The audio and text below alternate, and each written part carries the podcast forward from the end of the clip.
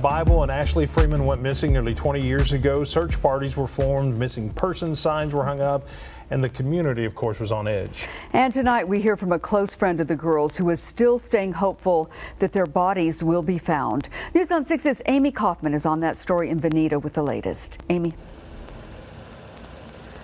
Craig and Terry, Ronnie Busick is sitting in the Craig County Jail tonight facing four counts of murder. But despite the gruesome details of this case, one of Laura and Ashley's closest childhood friends tells me that she hopes people remember who the girls were as opposed to what they went through. Easy to get lost in the details of this. But what I hope and wish is that people won't dwell on those things and that they will take that energy and remember the girls. Sheena Reese says she was coming home from basketball at Bluejacket High School when she found out about the fire at the Freeman house. She immediately rushed home to call Laura to see if Ashley was okay. I just wanted to get home to get to a phone, you know, to call Laura. And that's when he told me that she was with her. That was like a shot to the gut. 24 hours later, after investigators left the home turned crime scene, Family and friends went to make sure nothing was missed. They sifted through all the way to the ground to make sure those two girls weren't in there, and they weren't. So we knew we had to get a search party going. Sheena and her family were involved in several different searches and hung up missing posters across the area, but says even when it was difficult, she never gave up hope. Laura and Ashley were such fighters and both so full of life and love. Sheena says she still thinks about them every day. I didn't get a chance to have children, get married. So I hope those of us that are here make something of that for them. Because ultimately, everyone is fighting for the same goal to get the girls home. Knowing that that will give them some closure and peace of mind, that'll give me closure. Sheena tells me that she's still hopeful that Laura and Ashley's bodies will be found. So if you have any information that could help lead investigators to Laura and Ashley's bodies, you're asked to call OSBI. Live on the scene on this story from Craig County, Amy Kaufman, News on 6.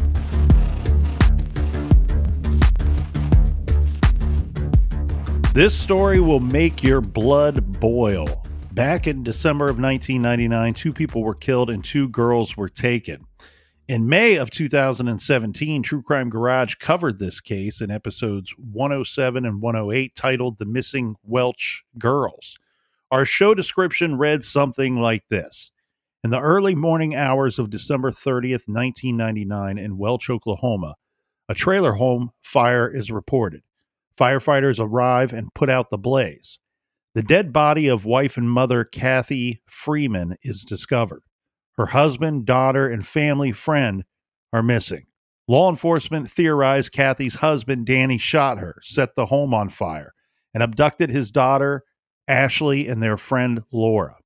The following day, to everyone's surprise, Laura's family was looking for clues at the scene of the fire. There and then, they find the body of Danny Freeman.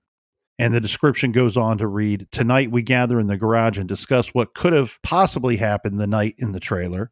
We also want to know what happened to Ashley Freeman and Laura Bible.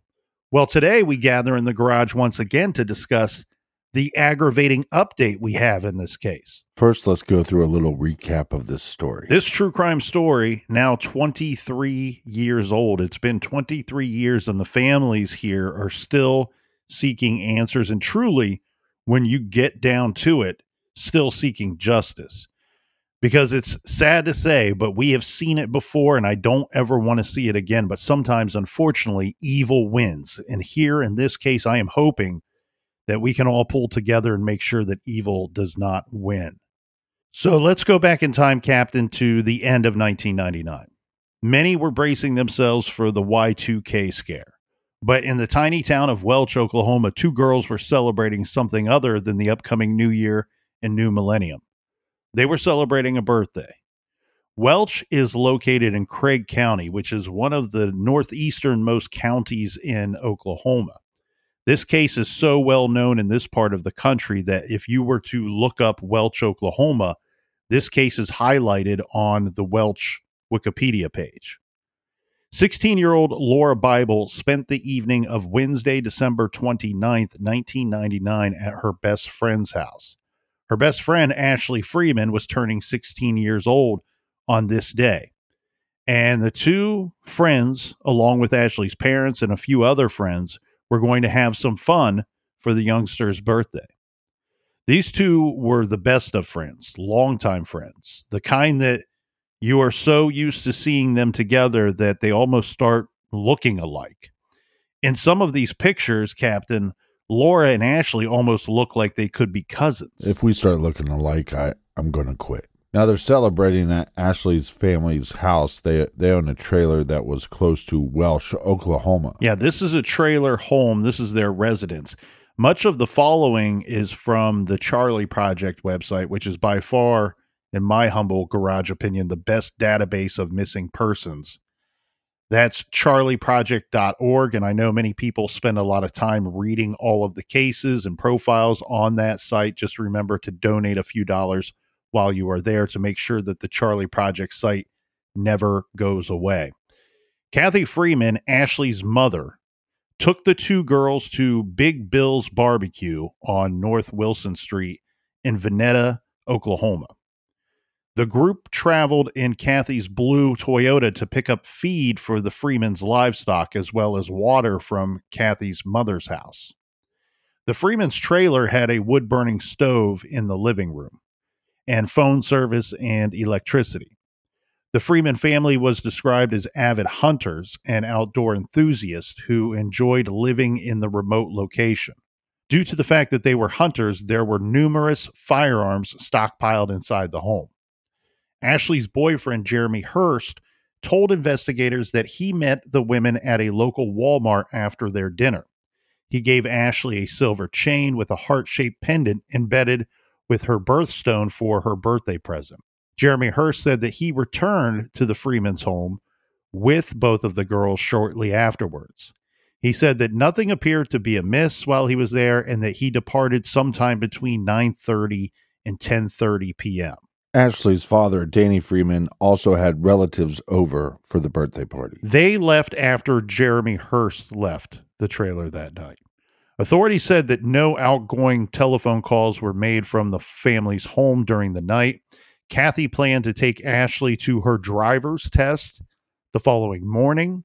Laura had a dental appointment scheduled for the following morning and planned to leave the trailer shortly beforehand. Now, Laura is 16, so she's driving age. She drove to the Freeman residence that evening. A passing motorist reported a fire in the vicinity of the Freeman's residence at approximately 6 a.m. This is on the morning of Thursday, December 30th, 1999. First responders arrive on the scene, and shortly after, authorities discovered Kathy Freeman's remains inside the debris during that afternoon search of the trailer and the property. Investigators initially stated that they were positive that no other bodies were inside the home and did not secure the location during the overnight hours. Danny Freeman, Ashley's father at the time, was considered to be the prime suspect in his wife's murder. In fact, authorities believe that he may have abducted Ashley and Laura and traveled elsewhere with them. But the problem with this theory here, Captain, was that all of the Freeman's vehicles were parked near the home. They're found on the property. Yeah, a lot of this initial investigation doesn't make a lot of sense, but you could see where law enforcement was going with this thought. Hey, we found the mother. We can't find the father. We can't find the kids. One could assume father took the kids. Laura Bible's car was also nearby. And one detail that was thought to be odd and strange at the time was that the keys, Laura's keys, were found in the car and in the ignition that following day. Now, again, this is a very remote area. They don't have any nearby neighbors. I can see 16 year old, I could even see myself just leaving the keys in the car. She's planning on getting up and going to that dental appointment early the next morning. Later, we have Laura Bible's family. They're at the scene and remember, this is an unsecured scene. They're trying to figure out what happened to their daughter, to their loved one. They find Laura's purse propped up inside the trailer. And that is the only evidence that they found of their daughter at the scene. The vehicle parked outside, keys in the ignition, and Laura Bible's purse propped up against the, uh, I believe it was uh, like a corner in in one of the walls in one of the rooms of the trailer. The following morning, the Bibles returned to the trailer in an attempt to gather more evidence as to their daughter's whereabouts. Jay Bible is Laura's father. This is when Jay Bible discovers Danny Freeman's body in the bedroom of the mobile home. So that theory is completely wiped out. Well, it makes you wonder how law enforcement and firefighters missed this victim. Correct. And it also makes it extra difficult and upsetting that they didn't secure the scene either. Yeah, because one could question if he didn't find it that day, is it possible that he was taken away from that scene and then brought back? Later, it was determined that both Danny and Kathy Freeman had died as the result of gunshot wounds, not from the fire. Danny's body was partially covered by debris inside the bedroom, this explaining why his remains were overlooked by firefighters and police. The medical examiner determined that Danny's right collarbone had been fractured prior to the entrance of the fatal gunshot wound. So it would appear that there was some kind of scuffle, some kind of fight. He, Danny, certainly had injuries that took place right before he was killed with that gunshot wound. Well, it raises questions. Why would somebody want this couple dead? Why would they set their place ablaze? And where are these girls? And the coroner determined that Kathy Freeman died at approximately 5 a.m. on that day. And remember, the fire is reported at approximately 6 a.m. that morning. Investigators believe that the fire was intentionally set, this as an attempt to destroy evidence of these two crimes and, and potentially cover them up completely. An extensive search for the girls produced no evidence as to their whereabouts. Lorraine Bible, Laura's mother, told reporters that Ashley, her daughter's friend, had been saving her money to purchase a used vehicle. Remember, she's going to get her driver's test the day after her birthday. Lorraine said that she believed that Ashley had about $1,200 in her savings. Ashley's boyfriend, Jeremy Hurst, said that Ashley actually had saved between $3,000 and $4,000 for a vehicle. Wow. She was employed at a convenience store in town and was using a lot of that money to purchase her first car. The boyfriend, Jeremy Hurst, said that Ashley did not have a bank account. And in fact, she kept her money sealed in a Tupperware container in the family's freezer. Authorities, armed with this information, were unable to locate any evidence of the cash after the fire. Lorraine stated that Ashley and Danny had been arguing earlier in the month regarding what vehicle she was going to buy. She claimed that Ashley wanted to purchase a different car than what Danny had decided she should be buying. Oklahoma law enforcement officer David Haynes shot and killed the Freeman's son, Shane, the year before, in 1998. Shane was found on a country road in possession of a stolen vehicle when the officer encountered him. Shane Freeman allegedly reached behind his back and pulled a gun on the officer, prompting Officer Hayes to fire at him. Right. The incident was investigated, and Hayes's actions were found to be justified. He and his brother, who was also a law enforcement officer, said that they both were required to take polygraph exams after the girls disappearances in 1999. Neither of them, though, however, were ever considered to be suspects in the investigation. Well, this is a strange case, strange scenario, and then a fractured relationship between the Freemans and law enforcement. So a lot of the family started believing that maybe law enforcement was behind these murders. Yeah, local law enforcement possibly involved in the murders and then the disappearance of the girls as well. Of course, we're being told by law enforcement that there's no evidence that seemed to support that theory at the time. But as you can imagine, Captain, that's going to be difficult for several of the Freeman family to agree with that statement. There was speculation that Ashley and Laura may have been involved in the Freeman's murders after the searches failed to produce evidence as to their whereabouts. Investigators stated that there was nothing in either girl's background to suggest at all that they could be capable of such a horrible crime. Ashley was a member of the Welch High School basketball team. Laura was a cheerleader who planned to become a cosmetologist after her high school graduation. Both girls were very much the girl next door. They were they were good kids. Both girls were viewed as well-behaved teenagers. Well, with such a heinous crime, and there's obviously so much confusion, so we're going to have so many suspects and so many different angles that law enforcement is going to have to dive into. That's right, Captain. Several suspects were looked at and investigated over the years. This includes serial killers Tommy Lynn Sells and Jeremy Bryan Jones, both who we discussed briefly in our original coverage of this case. We talked about both of those serial killers. And that's because both of these guys confessed on separate occasions. These two didn't know each other, uh, confessed to having committed the murders. Police pursued both possibilities, but neither killer could offer up solid proof that they were involved, and neither killer could lead the authorities to the missing girls as well. Right. So the case dragged on throughout the years. And as we said at the top of today's show, it's 23 years now, and we have families that are still looking for answers and still looking for justice. Now, it appears to me, Captain, in reviewing this case, that it was never what I would call a cold case. So it was never really a cold case. It seems like new leads and tips were constantly coming in over the years.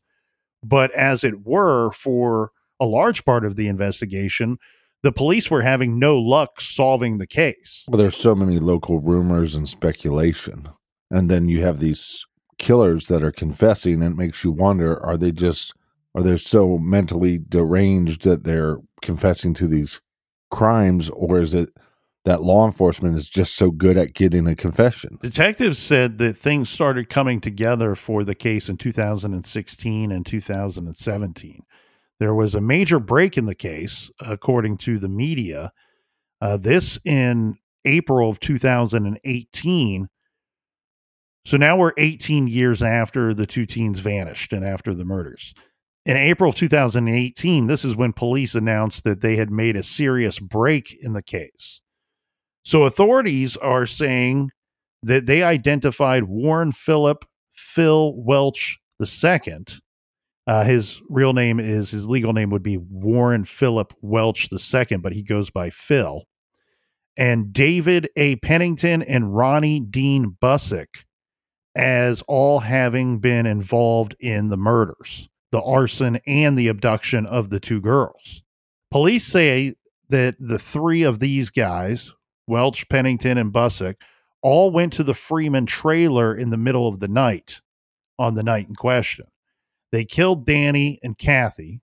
They set the trailer home on fire and left, taking the girls with them.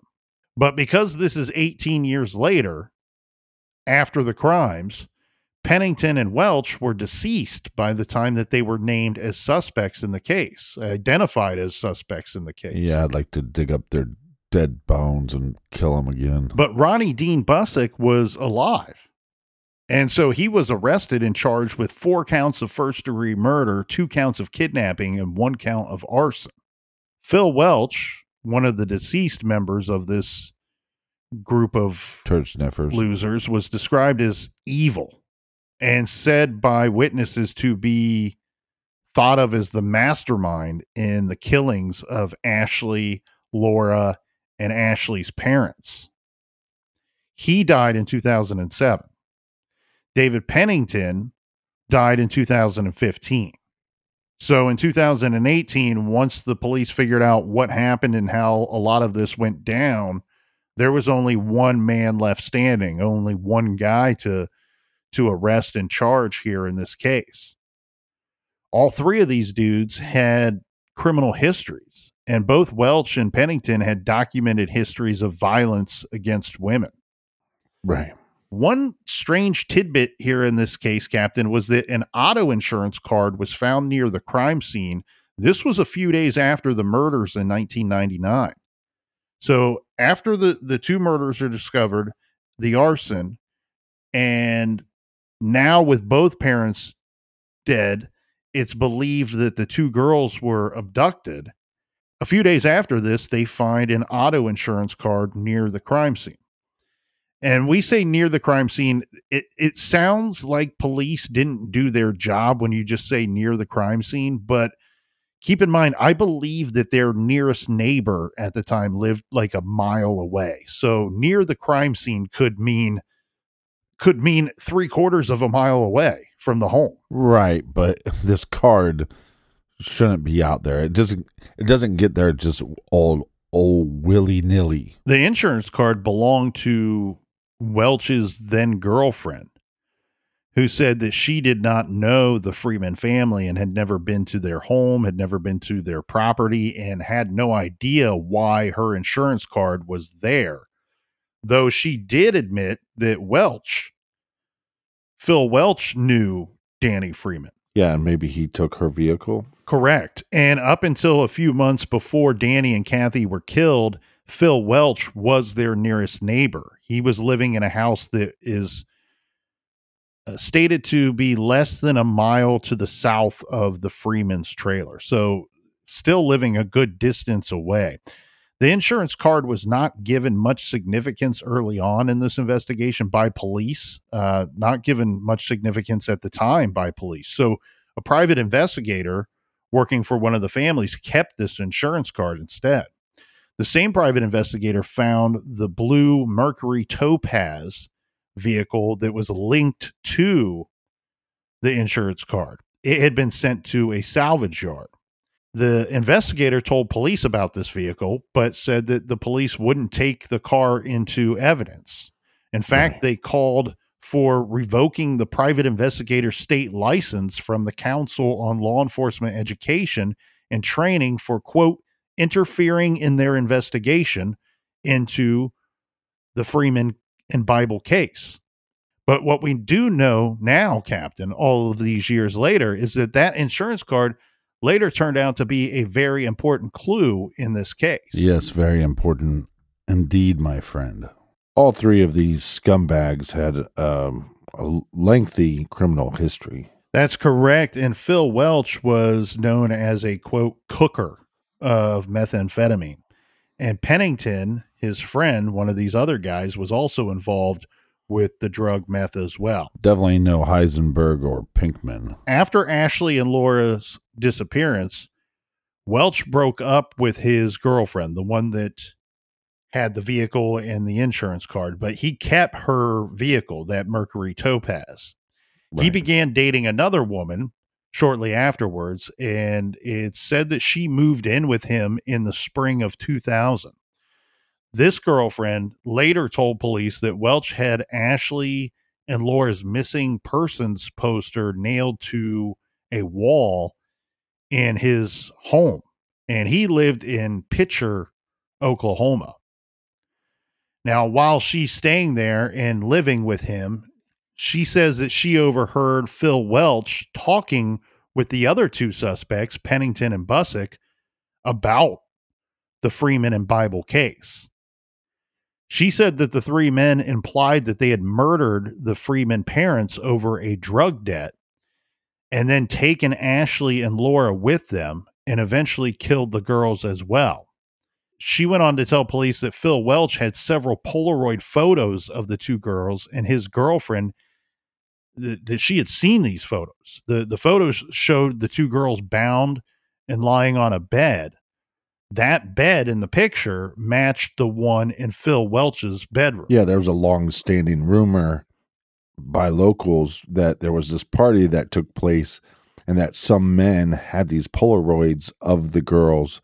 And that was a long standing rumor that we eventually figure out is true. In February 2017, the Craig County Sheriff found some previously unknown notes and documents about the Freeman and Bible case. This included notes about the case, but also notes from that private investigator, the one who had the insurance card in his possession. The papers had been left over from a previous sheriff administration and had apparently been misplaced. Now, acting on the information in those notes, investigators received additional leads. This linking Phil Welch, uh, Pennington, and Ronnie Busick to the case. And they started to locate and question other witnesses. One witness was a former girlfriend of Pennington's who said that Pennington had physically abused her and threatened her life. She said that he had bragged to her on more than one occasion about killing the Freemans during a quote, bad drug deal. According to this witness, Pennington told her one of the Freeman's parents was buying drugs when Ashley and Laura suddenly walked into the room. They were using Phil Welch's girlfriend's vehicle, that Mercury Topaz, that night. Pennington told his girlfriend that he and the other men decided to take the girls from the crime scene to, quote, have some fun with them.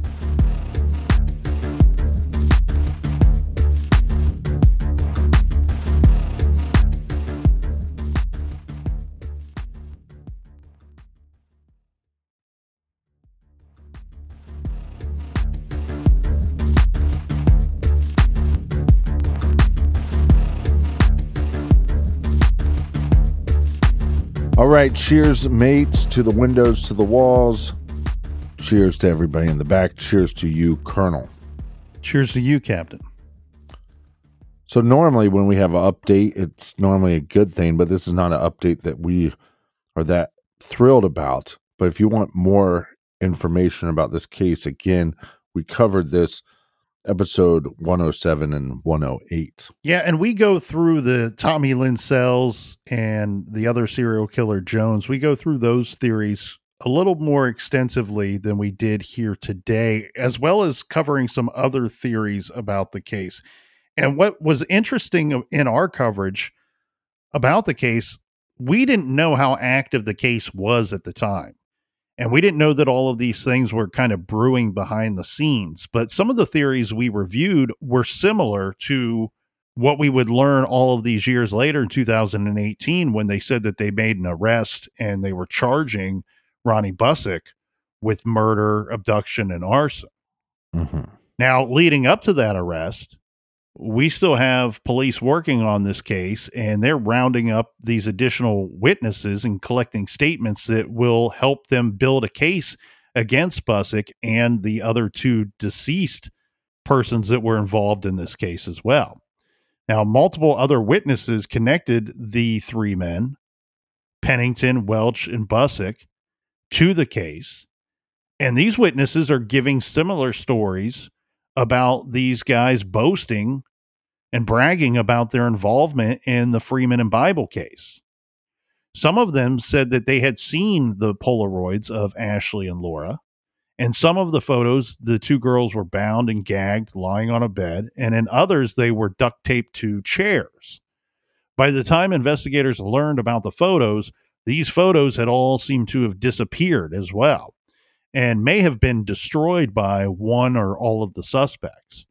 But witnesses said they had seen them and they could describe in great detail to authorities what these Polaroids were, what they were of, and, and, what were seen in the photographs. There were approximately 10 to 15 photos of the girls, is the rumor. The witnesses were able to identify the bed that was seen in one of the, at least one of the photos, a blanket on that bed. And these witnesses were able to identify the bed and the blanket as belonging to Phil Welch. And some of the photos showed Phil Welch lying next to the girls. Ronnie Busick told one witness the girls had been kept alive for days, perhaps as long as two weeks, in a trailer in Picher, Oklahoma, where they were raped, tortured, and eventually strangled to death.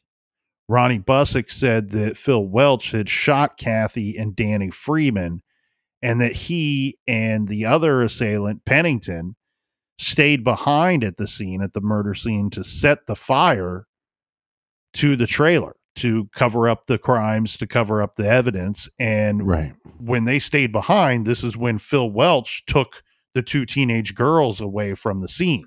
Pennington and Welch had both threatened witnesses, saying that Ashley and Laura were in a quote pit and that witnesses might end up in the same pit if they tell what they may know or, or have overheard from these men. Now, because of these threats, none of the witnesses would come forward. This changed in 2017 when they discovered those lost notes, investigative notes in the case, and law enforcement were circling back and going to these people and asking them for statements or things that they have known. Is probably helped to loosen the the grip on these witnesses a bit because we know that by 2017 two of these three terrible people had passed away so these witnesses probably felt a little safer and a little more secure in being able to give statements to law enforcement after two of these guys were already dead. Well, think about that for a second. I mean, you have information, you want to go to police, but there's three killers out there. You know what they're being accused of. You you believe you know who did it. You've heard the other rumors. There would be a part of you that would be afraid that if the cops don't get them or the information you give the police if it's not enough, what are they going to do to you? And if you're local and if you're keeping your ear to the ground, you're hearing whispers from the bushes, you're you're paying attention to the investigation and paying attention to local rumor and local scuttlebutt, you may know that there's been some I'm using air quotes here evidence. This stuff turned out later to be evidence.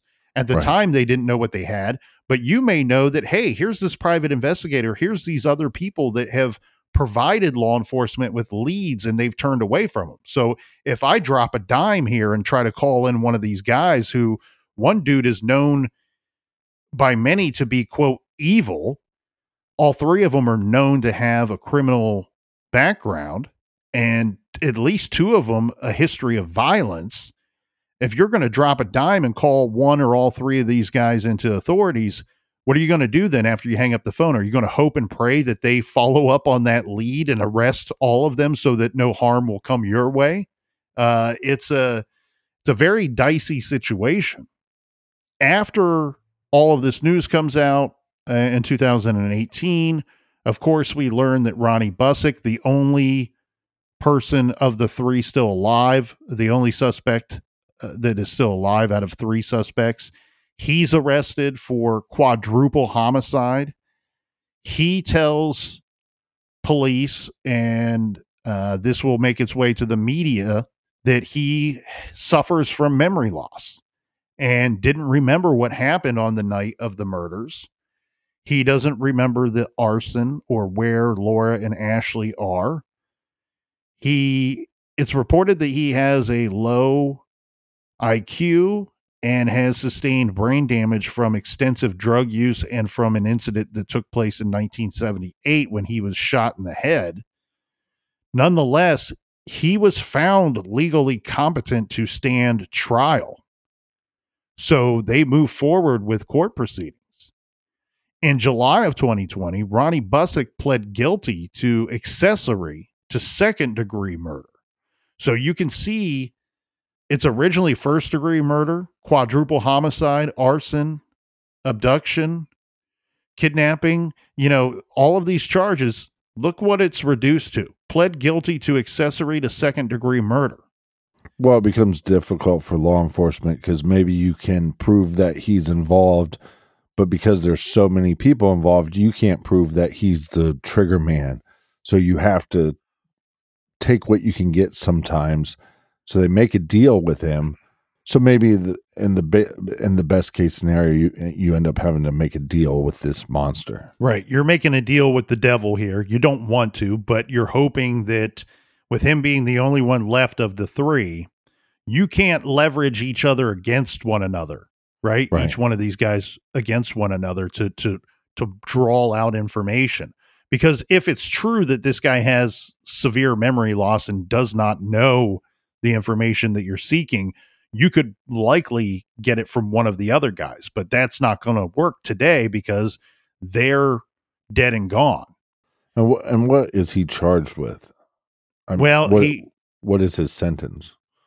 Well, his sentence is supposed to be 10 years prison time, which I believe the families were originally told it was going to be 15 years. And Mm-hmm. then when he does get out, he's going to get five years of probation. But keep in mind, he does not plead guilty until July of 2020. They announced the arrest in April of 2018. So, two of those years he spent in jail. His sentence, while it's handed down in 2020 and would start in 2020, he does get credited with that two years that he did in jail leading up to what was supposed to be a trial, which turns out to be a, a plea agreement. Yeah, this guy's a real douche taco. So, in that plea agreement, he said that Ashley and Laura's bodies had been put in the root cellar of a residence near 6th and Ethel in Picher, Oklahoma. However, searches of that area turned up nothing. Ronnie Busick was sentenced to, as we said, 10 years in prison and five years of probation.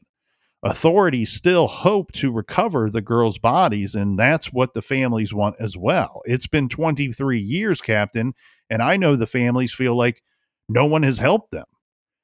There have been six or seven major digs, at least what uh, local law enforcement, the sheriff's office, are calling major digs in this case over the years.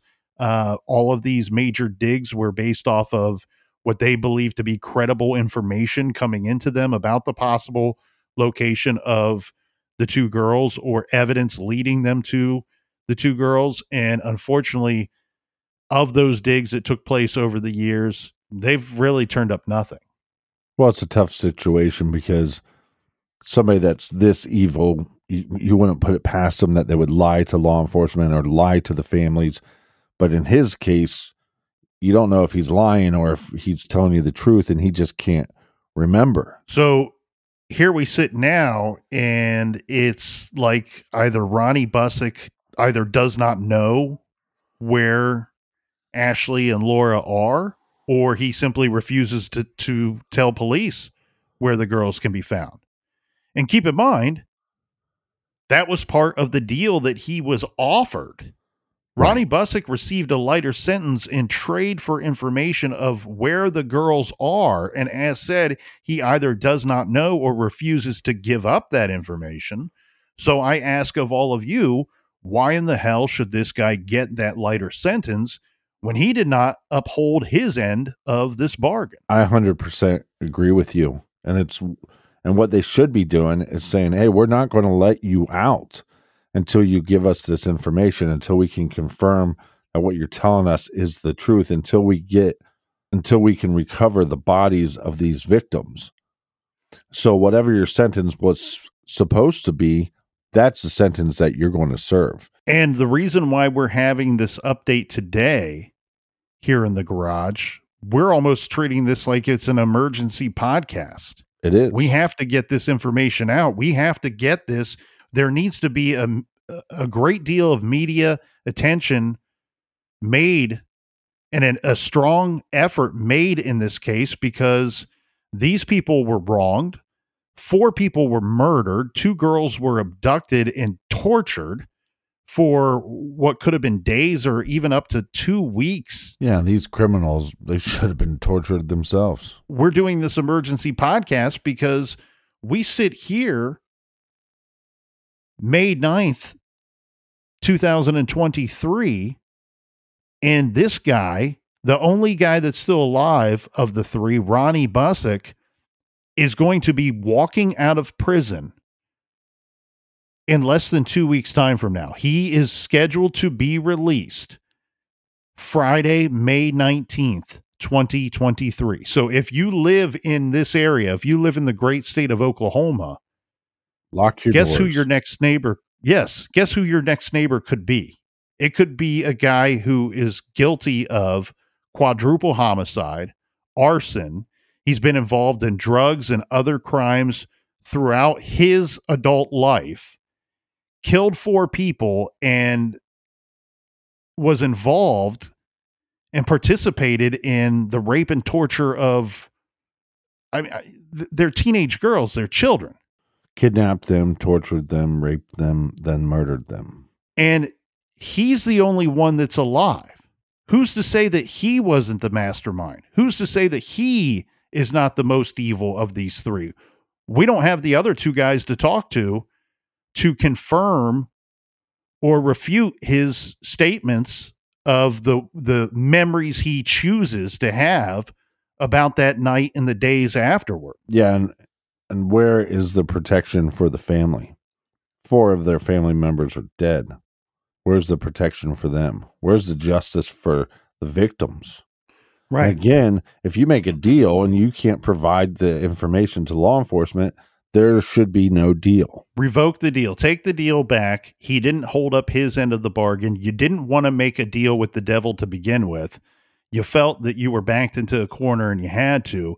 And then sadly and shamefully, this is the result. This guy was locked up in jail, waiting trial in 2018, gets this really major deal in his benefit in 2020.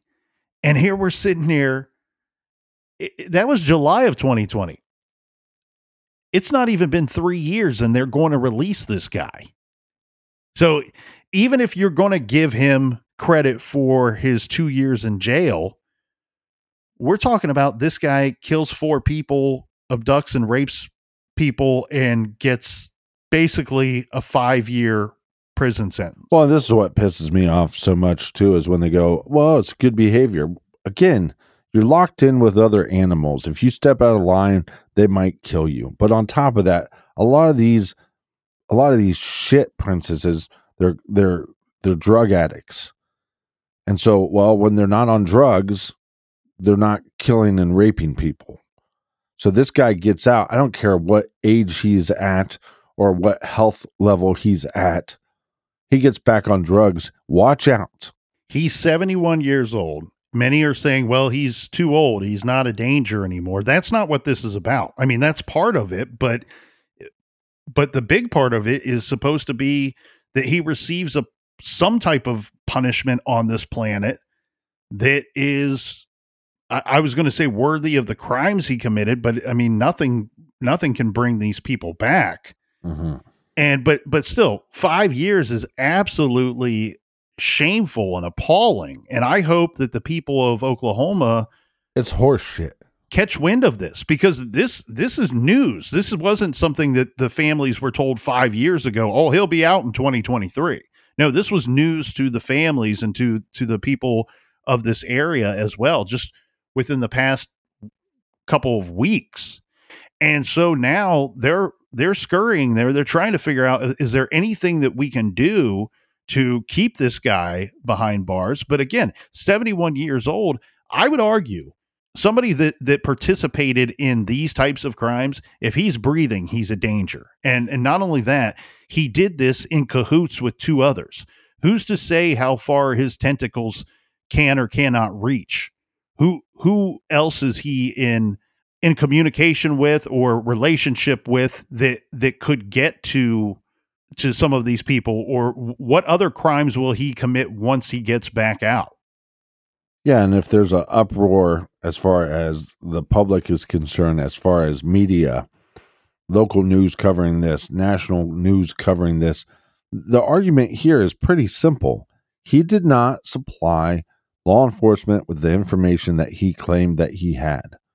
So the deal should be off the table. So, okay, uh, he was a model citizen. He, he he had no problems in prison.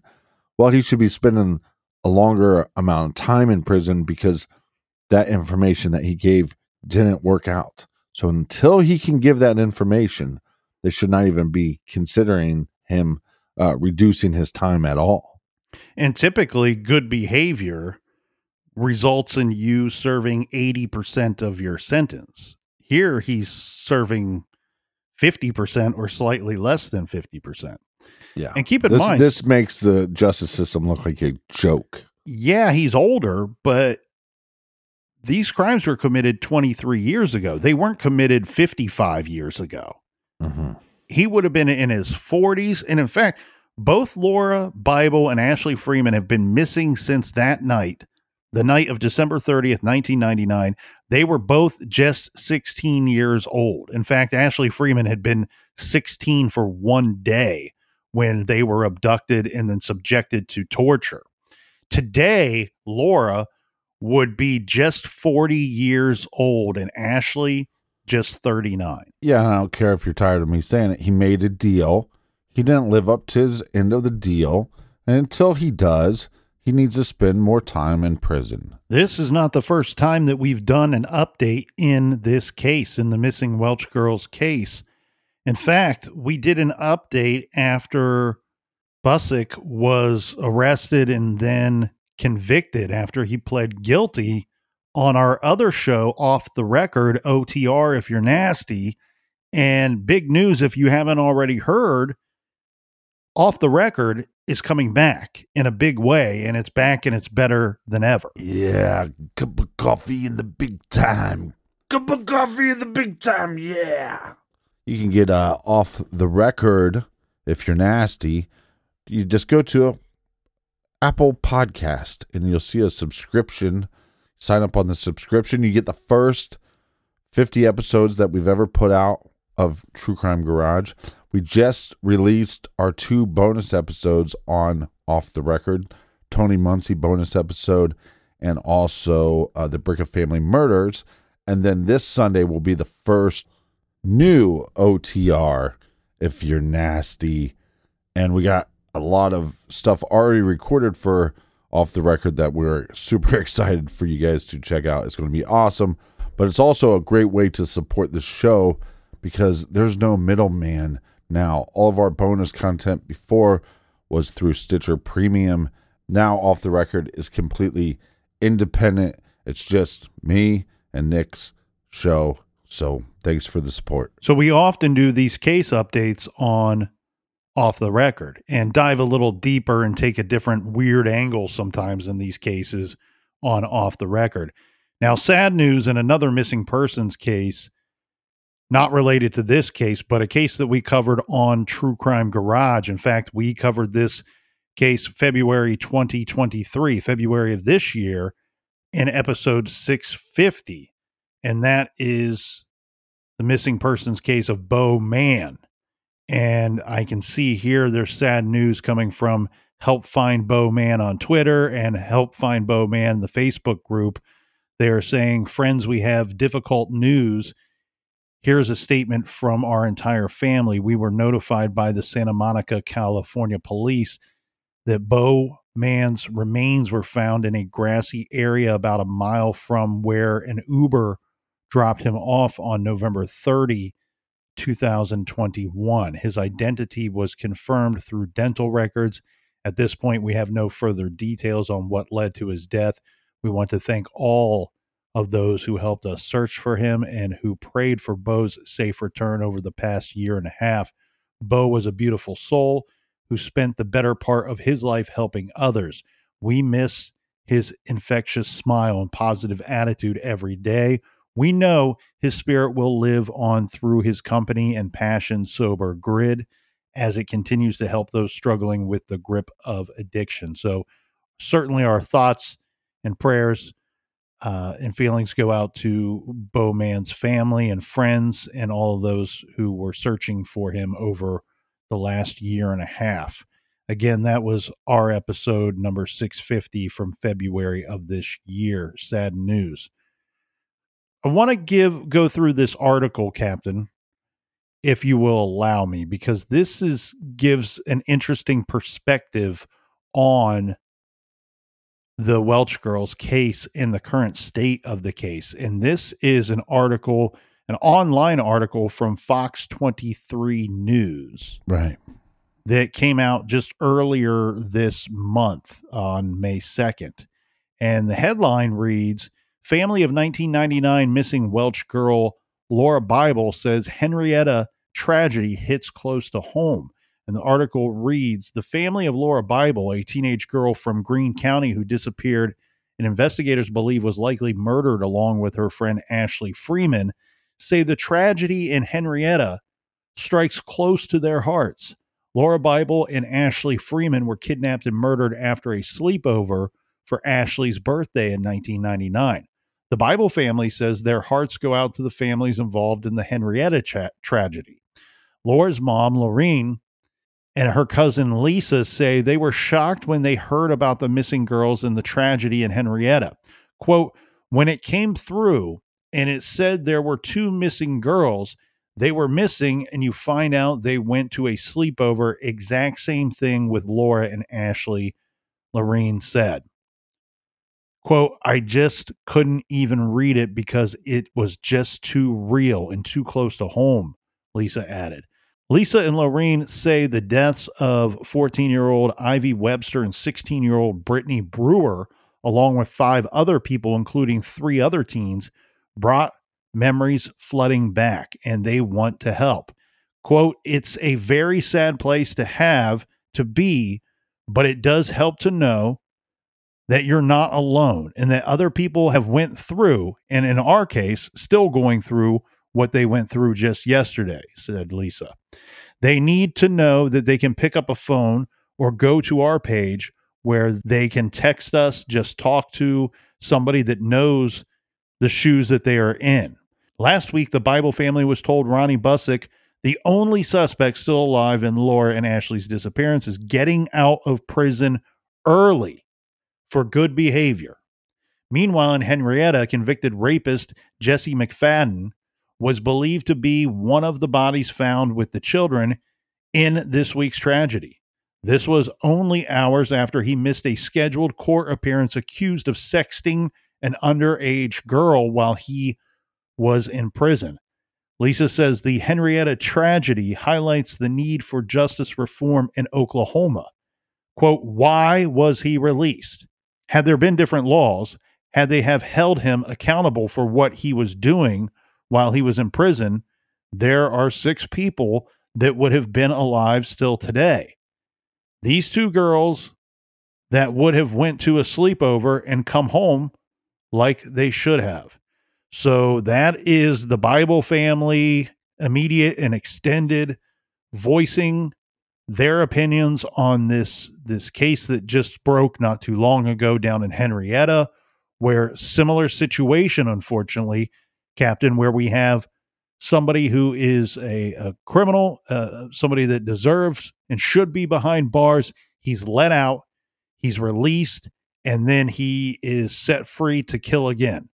And that's exactly what we're talking about with Ronnie Busick's case and Laura Bible and Ashley Freeman. This guy, I don't care how old he is. I don't care that he's 71 years old. He's getting out. He's he's admitted to his involvement, his direct involvement and participation in killing four people, setting a fire to cover up these crimes, and torturing children. It's fucking appalling. Uh, for for more than more than a day or two, maybe even up to two weeks. It's despicable. He's getting out. He served five years, basically of a month shy of a five year prison sentence for good behavior. And he's going to get a, a very limited probation period. This guy is dangerous. This guy should this should be of a major concern not just to the Bible family and to the Freeman family, but to all families in this area in regard to this very dangerous individual being released, number 1, and number 2, their treatment and punishments and sentences that they hand out for these very violent, very dangerous criminals going forward in their state. The until this gets fixed, the people in Oklahoma aren't safe. And here's the thing this story of Ronnie getting out early, this story of this Jesse McFadden who gets out and then kills again, these are the stories that everybody needs to tell somebody to pay attention to. Listen to this podcast. Pass along an article, this great article from Fox 23 News. Tell your friends, tell your family, this is no good. And it, you don't have to be in the state of Oklahoma to make a difference here. This is something that everyone everywhere should care about their own personal safety, the safety of their children. This is ridiculous. Oh, yeah. And society in general sometimes seems like such a freaking joke and we act like that we can't do anything about it. Well, we can. Thank you, Captain. And I want to um, discuss before we wrap up here today because I think this is pretty powerful stuff and it, and it really leaves a lot to think about when we talk about this case. But a letter that fell into our hands here, Captain, um, and it, it needs to be communicated and everybody needs to know about this. So this is a letter from the Attorney General in Oklahoma. His name is Gentner Drummond. So, Mr. Drummond and uh, the Attorney General for the the state of Oklahoma says, and he's talking to the the Freeman and Bible family. He's addressing the families here of these these victims of these child victims. And his letter says, I understand and share your frustrations regarding Ronnie Busick's scheduled release from prison. The murders of Laura Bible and Ashley Freeman and the murders of Danny and Kathy Freeman were horrific and deserving of the harshest punishment allowed by law. Okay, he's got some things right so far. The letter goes on to say, unfortunately, after thoroughly examining examining my office's statutory authority and consulting with District Attorney Matt Ballard, it is evident that neither the Attorney General nor the District Attorney possesses the legal authority to delay Busick's release from prison. I am extremely sorry that I cannot provide any relief to you. Your family's willingness to speak out about this unjust outcome demonstrates that those convicted of accessory to murder should be required to serve at least 85% of the sentence imposed. I stand ready to assist any legislator who might wish to draft a bill addressing this clear problem. Please know, however, that this law will apply only to future cases given constitutional lim- limitations. I hope knowing that I can join the citizens of Oklahoma who see and share your pain and disappointment can give you some amount of comfort. I am suggesting in a separate letter to Representative Steve Bashore that any bill introduced to change the accessory to murder law be named after Laura and the Freeman family as a testament to the power of your voices and to ensure that your loved ones' names live on. Your families will remain in my thoughts. Please know that I am inspired by your fight to seek justice for your loved ones. And that's right. Here at the garage, we are inspired by their fight as well to continue to stick up for and fight for justice for their loved ones. So, our hats and our thoughts and uh, prayers. Our hats go off to the the Freeman family and the and the Bible family, and our thoughts go out to them. And we certainly wish them the best of luck in this very difficult, aggravating situation. And hear what the the attorney general is saying there, everyone. This is not just a one isolated incident type problem this is something that needs to be changed in the state of Oklahoma. Ronnie Busick's getting out early, and it looks like we're all handcuffed, and there's very little that we can do to change that. He's getting out May 19th. Lock up your lock up the women and children, and your husband too. Uh, keep your family safe the best you can when you have a quadruple murderer out walking on the streets and out roaming the streets of your good neighborhoods. Share this story. Tell somebody you know. Tell other people about this story. This story needs to be the, the best chance to get change in Oklahoma is to put a lot of earballs and a lot of eyeballs on this case. And we know that our listeners are really good at doing that. The important thing also to remember here is that this is still an ongoing case, right? We have some of the story. We have one guy who remains that has told us what he says happened. I don't know how much we can believe him. Again, he could be he could be the mastermind of all this for all we know.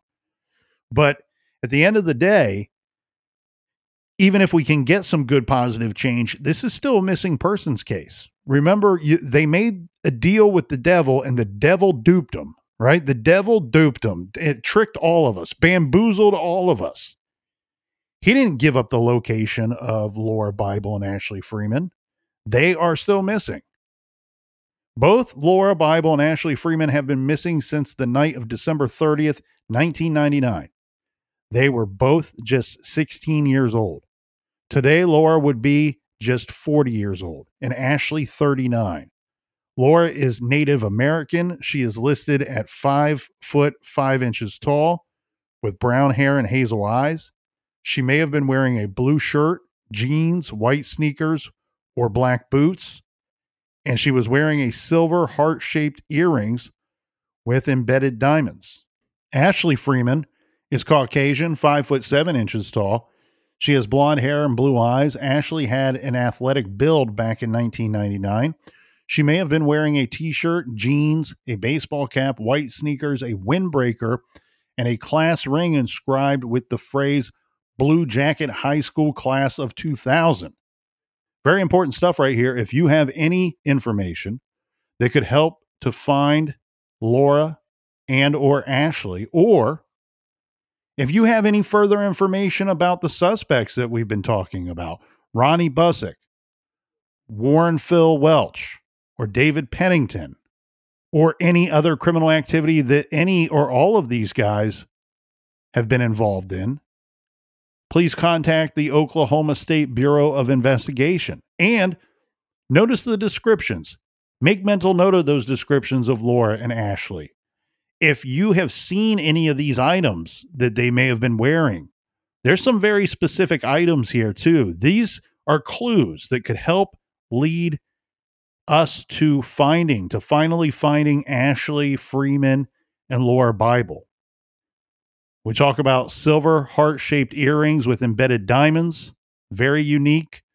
We talk about a windbreaker and a class ring inscribed with the phrase Bluejacket High School Class of 2000. These are key items, very specific items that may help lead to finding one or both of these girls. We need to bring them home to their loved ones. And if what we believe happened took place, we need to get them a, a proper resting place.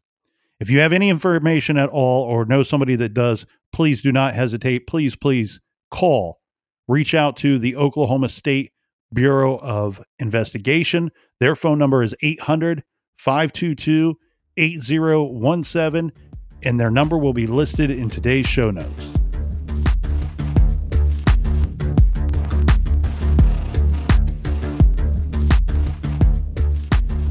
That wraps up things for today. Make sure you join us back here in the garage next week.